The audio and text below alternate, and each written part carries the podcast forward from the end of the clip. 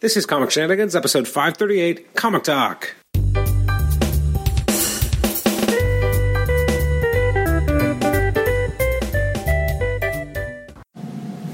Welcome to the Comic Shenanigans podcast. This is episode uh, 538. I'm your host, Adam Chapman. It's a bit of a, a random uh, comic talk episode. Um, I've been a little bit behind on the podcast. Usually we we come out uh, with our non-reviews episodes every Friday, and it just uh, hasn't worked out with holidays and and the new year and all that kind of stuff and uh, busy work life. It just hasn't quite worked out. So today, sometimes what I do is I sit down and I try to have a flashback episode and kind of pick up something off my shelf and try to remember my original connection with the material, doing a quick spotlight on that particular book.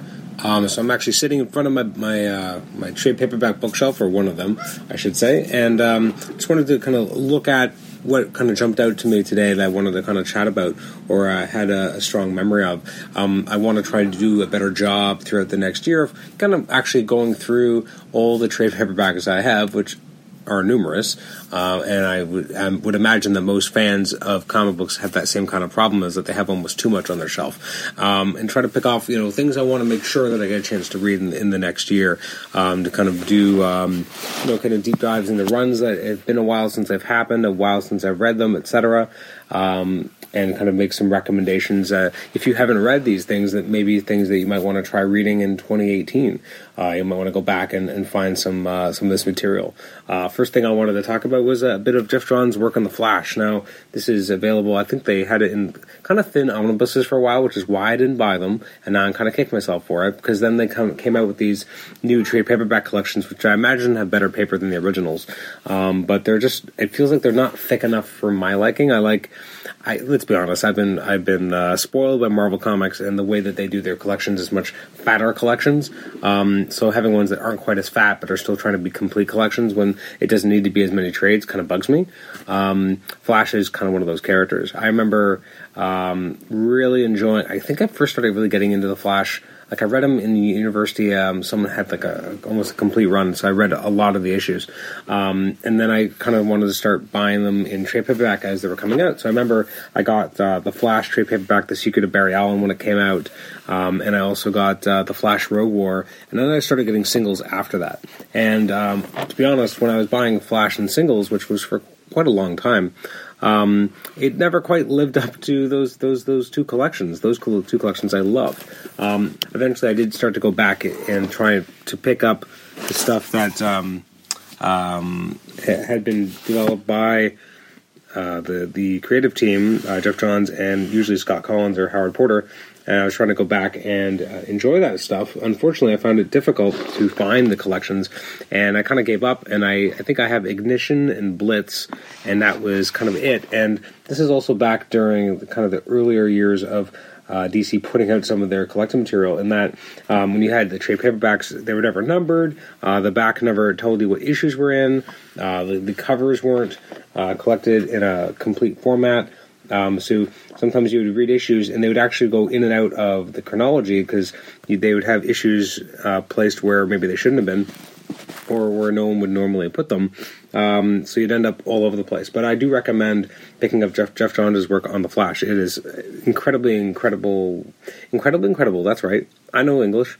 Um, it's incredible work. It really makes me sad though because the way that Geoff Johns writes Wally West is phenomenal, and he, Wally West feels like such a complete character under Geoff Johns. Not to say that Mark Waid didn't, because Mark Waid did as well, but at this particular uh, version of the character, I always really enjoyed uh, what Geoff Johns did with Wally West, and um, also what he did with his connection with Barry. And that's something that we don't really have in the comics now, even with having Wally back, kind of like he doesn't feel like Wally in the same way. Um, you know, they they won't really let him feel like he's the same age. Um, we had a, you know a very adult Wally West before. He was married. He was he had he ended up having kids. It just felt like a very adult version of the character, and not in a way that betrayed anything about Wally West. Um, the character literally grew up on the page, and that's why people liked him so much. Part of it. I mean, they also just wrote him as a really interesting character. And when I feel like when they brought Barry back, you kind of lost a lot of that. Um, at least they were still both around, and then the new 52 happened, and then, you know, we had this younger Wally, and then when Rebirth happened, they were trying to kind of say, oh, wait, hold on, um, you know, the, the, the Wally you love still exists, kind of, and it was just kind of a weird the whole thing was strange. Um, I'll be honest. And uh, but you read this, and it, it's so good. And I remember, like, the Secret of Barry Allen is really, really well put together. Although, again, I, I think some of the issues are out of. I have the old trade, which uh, was back when it was the, I guess, the DC swoosh. Um, I remember they had the DC bullet, then they had the swoosh. I think there was something after that. Um, I'm trying to remember. Um, well, then they had the peeling D, and now they have something else. So this was back during the swoosh era, um, and uh, I, you know, it was really entertaining stories, fantastic art.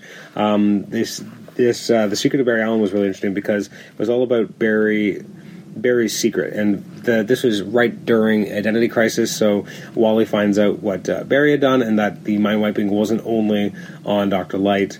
Um, it was also on um, you know some of the rogues, and what that kind of meant specifically the top, um, and the idea that the top kind of messed with some rogues as well, and that's why that some of them went heroic. Um, it's a really interesting concept, and the art eh, by uh, Howard Porter is absolutely fantastic. And then you go from that collection to the Rogue War trade paperback, which was somehow even better. And I remember again reading this when it was first coming out. Uh, a friend of mine uh, owned the issues, and I was reading them as they were happening and then later on I would um, get the trade. But I remember reading it and just thinking that it was such a great example of a storyline being so, about something different than what you pitch it being, but that not being a bad thing. And it ends up being for something that you didn't even realize how much you wanted it until it happened. Um, so the whole storyline is that you know the idea that the the rogues are going to war against each other, which is you know relatively simple. Um, but at the end of each issue, it becomes more and more. So first you have you know the uh, the heroic rogues versus the villainous rogues, um, and that you know seems like a pretty awesome um, way to start the story. And the Flash kind of ends up embroiled in the middle of it, and just at the end of the, you know of the, of the issue, then you have the top shows up, and uh, he's decided that he you know he's going to um, fix the uh, the rogues, which is not good for uh, Flash or uh, the heroic guys. Uh, and then at the end of that issue, we have um, Hunter Zolomon's wife uh, was trying to figure out things from. She was working with the FBI, and they had a, a dead Captain Boomerang hooked up to a machine. The rogues show up and they threaten her, and then Zoom show, shows up and is just like, "Stay away from my wife." And then uh, you have this, which is a great kind of last page, and then the next page starts with a close up of Zoom and his own internal monologue and it's again it's really in- interesting and entertaining. And at the end of the following issue, you have the original Professor Zoom show up with Jay Garrick t- like tied in chains to the cosmic treadmill, um, so that the the two Zooms are going to take on a Flash together, uh, which is just again so awesome. And then. And again, each page kind of starting with this great close-up shot of, of the villain or one of the characters. In this case, it was Zoom. Then it was Professor uh, Zoom or the Reverse Flash. And then at the end of the following issue, you have you know freaking Barry showing up on the treadmill, and um, it was just every issue was this huge escalation when it became so much more than just Rogue versus Rogue. Um, that was obviously something that was still happening, but really what this was was a, a, larger conversation about, or that Geoff Johns was having, um, and being able to use Zoom and the original Reverse Flash and use Barry and Wally in one big story. And it was really a fascinating capper to the story he'd started two years earlier in Flash 200 when he first brought in Zoom. Um, so, I mean, these I would go back and read Blitz afterwards, which is kind of weird. Um, and Blitz, when you if you own the original trade paperback, again, uh, was not printed on the nicest paper at all, um, but has the heartbreaking origin of the of Zoom of Hunter Zolomon as Zoom, um, which to this day just it, it is such a beautifully haunting issue because um, you know the character is tragic. Um, you know he he desperately. I mean, I'm not going to ruin. I guess I've already ruined so much, but I'm going to try not to ruin any more about Zoom. But Zoom's origin is just so tragic. You know, the, where they ended up taking the character didn't his work.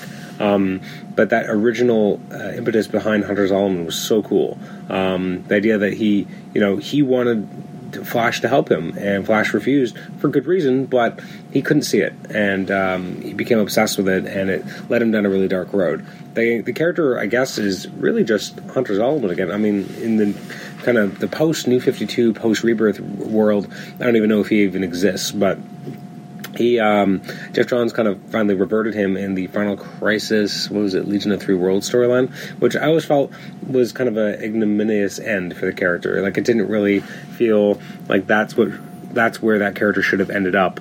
It was always a little disappointing. Um, but if you read this initial Geoff Johns run, it's so good.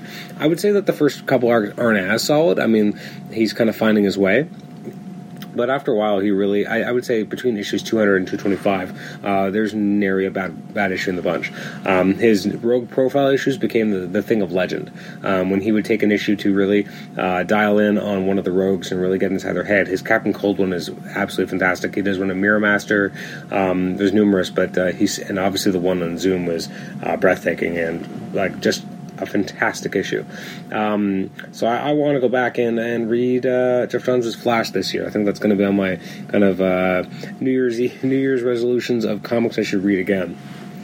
That it's been a while and I should really kind of uh, hunker into it. Another thing that would be on my list would be uh, the Nightwing by Chuck Dixon run. Um, I recently have picked up um, over since they've started publishing them the I guess six so far trade paperbacks of the Nightwing run from the '90s. Um, my my kind of gripe on it is it feels like every every single collection gets smaller and smaller or collects less and less issues. Um, but I'm glad that like you know you've got up to issue I think 53 now in trade. Like that's pretty cool. Um, I'm just trying to see yeah, the uh, volume six was issues forty-seven to fifty-three, which again, that's not a lot of issues. Um, when previous issue uh, ch- chapters had had more of that, uh, like Nightwing the uh, the volume before that, I guess volume number five, had Nightwing 35 to 46. That's 12 issues. Um, so it just felt like they're getting a little skinnier, uh, which is unfortunate, unless they're doing that on purpose for uh, a reason I can't figure out. Um, so I'd like to go back and kind of read the, uh, the, the Dixon Nightwing stuff because uh, it's really entertaining. Um, it's great McDaniel art Speaking of McDaniel, I'm going to be on an upcoming episode of the Epic Collection, Epic, the Epic Marvel podcast, talking about um, the Man Without Man Without uh, sorry, not Man Without Fear, the the Fall from Grace storyline, um, or specifically the Epic Collection uh, that is in. Um, one of the Daredevil epics, and uh, we, we talk a lot about McDaniel's art in that one. So I do recommend you check that out when that comes out. That's the Epic Marvel podcast, hosted by Curtis Finley and guest starring me uh, of it's episodes with Daredevil and Amazing Spider-Man. Um, other things that are kind of on my uh, should read again list: um, Flash Rebirth, which I love the art, but I still think the story doesn't always work. But um, it's still entertaining. Um, just something about it. I mean, I think Van Sciver's artwork is really what really drives it for me. I just want to go back and read Officer Down by, uh, which was a, a Batman storyline, which kind of ended up giving rise to Gotham Central, which was uh, just a fantastic book, which I do own in hardcover. Um, so I should probably go back and read that too, because that that's like Law and Order in uh, in the in the DC universe, and it's exquisite. Um, apparently, everything I'm talking about right now is DC, and literally the bottom few shelves are DC. I'm sitting down on the floor looking at some DC books, um, remembering how I want to go back and read all of 52 because that is one hell of a story that really holds together. Um, it's like a weekly, you know, when it came out, uh, obviously it was a weekly uh, comic book. It really felt like a TV series, like um, and that's something about weekly comics which are really fascinating. Like I'm excited about the upcoming Avengers No Surrender storyline just to get a weekly Avengers comic uh, with one big story. It's kind of cool. Like I remember when uh, Amazing Spider-Man was was it three or four times a month, but uh, you had a ton of Amazing Spider-Man, and that was cool. Um, you got so much, and it was like if this if you didn't really like the story, you didn't really have to worry. The story was about to be over, and you're about to have a new one. Like it was just in in and out, in and out, and uh, it really the sense of pacing was exciting, and everything moved so quickly. Um, yeah, I, I just really dug it.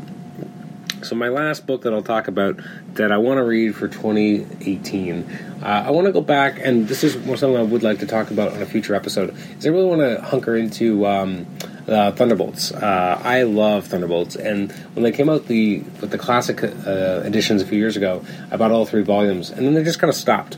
And then eventually they came out with the uh, Hawkeye and the Thunderbolts trades, which are much thicker for some reason, uh, have so much more material, and collect. I think from issue like 22 to 50 in like two volumes. Like they are hardy volumes, but I would love to go back, reread all those, and talk about them on the show because uh, those are just such great comics, but really good superhero comics that aren't afraid to just be unadulterated superheroes. I think sometimes comics try to get too clever uh, or try to be too subversive or do different things, but uh, sometimes I just want a superhero comic that's not afraid to be a superhero comic. And even though Thunderbolts had villains trying to be heroes, trying to be villains, um, wait, is that right? Hold on villains trying to be heroes. Uh, that's more or less right. Um, Um, it, it, I mean, that trying to be villains, trying to be heroes. Yes, I think that. I'm trying to think how many of those can I throw into that sentence. But the, I would say in a lot of ways, like, and this is going to be heresy, but um, I've always been such a huge fan of the Fabian Nicieza run on Thunderbolts, and for me, in some ways, I actually enjoy it more than the original Busiek run, uh, which I know is just blasphemous. Um, I love the stuff by Busiek, don't get me wrong, and his, his collaboration with uh, Bagley is fantastic. But uh, there's something to be had in the way that uh, had changed the stories, um, especially from, I think, issue, what, 34 to 50. Um, it became a really fascinating uh, murder mystery and so many different pieces that when they all came together was really exciting. And I remember reading it when I was a kid, like, not, not, I wasn't a kid, I was probably 16, 17 years old, but just being floored by issue 50. And I may have actually talked about this in the podcast already. So now I'm like, oh shit, did I already do this? But I want to read it again this year, and I think I also want to go back and read um, X Man: The Man Who Fell to Earth. The um, I mean, there's two trade paperbacks that they've released for the, the kind of the first couple years of the X Man book, but uh, The Man Who Fell to Earth is um, I still enjoy it. I, I have a real affinity for issue five because I picked that up right on the newsstand. Um, and uh, I never picked up another issue after that for years um, because I wasn't going to a comic book store at that time. And I think by the time I started reading X Men regularly, uh, was it was a lot later. And in fact, and I, I remember not really even, even enjoying it to be honest. Like um, until it got reworked during Counter X um, which I thought was really entertaining. I think it was Counter X. Now it's been so long. Anyways, so uh, there's a recommendation for you. Read uh, read read some X Men if you really want to go back to the '90s um, kind of post Age of Apocalypse, um, a book that I don't, I am wondering how that even got approved originally. Like, I'm, it'd be entertaining to, to talk to someone someday about you know how did this book of all the different concepts that have been thrown around in Age of Apocalypse, how is this the one that survived? Um, you know, an alternate reality version of Cable. Um, it's kind of which is kind of interesting that that was the one. Um, and also, go read Thunderbolts. It's fantastic. If you read the first 50 issues, it's so solid. Um, it has a lot of other good stuff too that's had the Thunderbolts name, but something in particular with that first 50 issues is exceptionally strong. So, uh, thanks for listening to this episode. This has been uh, episode 538. You can uh, reach me at comicshenanigans at gmail.com. Uh, like the show on Facebook, rate and review us on iTunes, subscribe to us on iTunes, and also listen to us on Stitcher. Uh, future episodes, we'll have, uh, actually, we're working on a bunch. Steve Englehart is actually going to be on the show. He's going to be recording an episode in two weeks. Tom Orzechowski is going to be on the episode, uh, sorry, recording an episode next week um, next Wednesday. Um, he was a legendary letterer and uh, worked for like uh, on like so many issues of uh, Chris Claremont books that it's almost ridiculous how many um, how many books that uh, Claremont wrote that uh, he was the letterer for. And we're also working on um, uh, an interview with Jamal Igle uh, as well as with um, Judd Winick, which I'm really excited about. So a bunch of stuff coming up in the next month and month month and a half. And um, yeah, if you have any suggestions for the show as well, we're going to have an episode soon about JLA versus Avengers. So I'm excited to talk about that. Or is it JLA Avengers? Or Avengers JLA? Or one of those permutations. Anyways, thanks for listening to this episode. We'll catch you next time. Bye bye.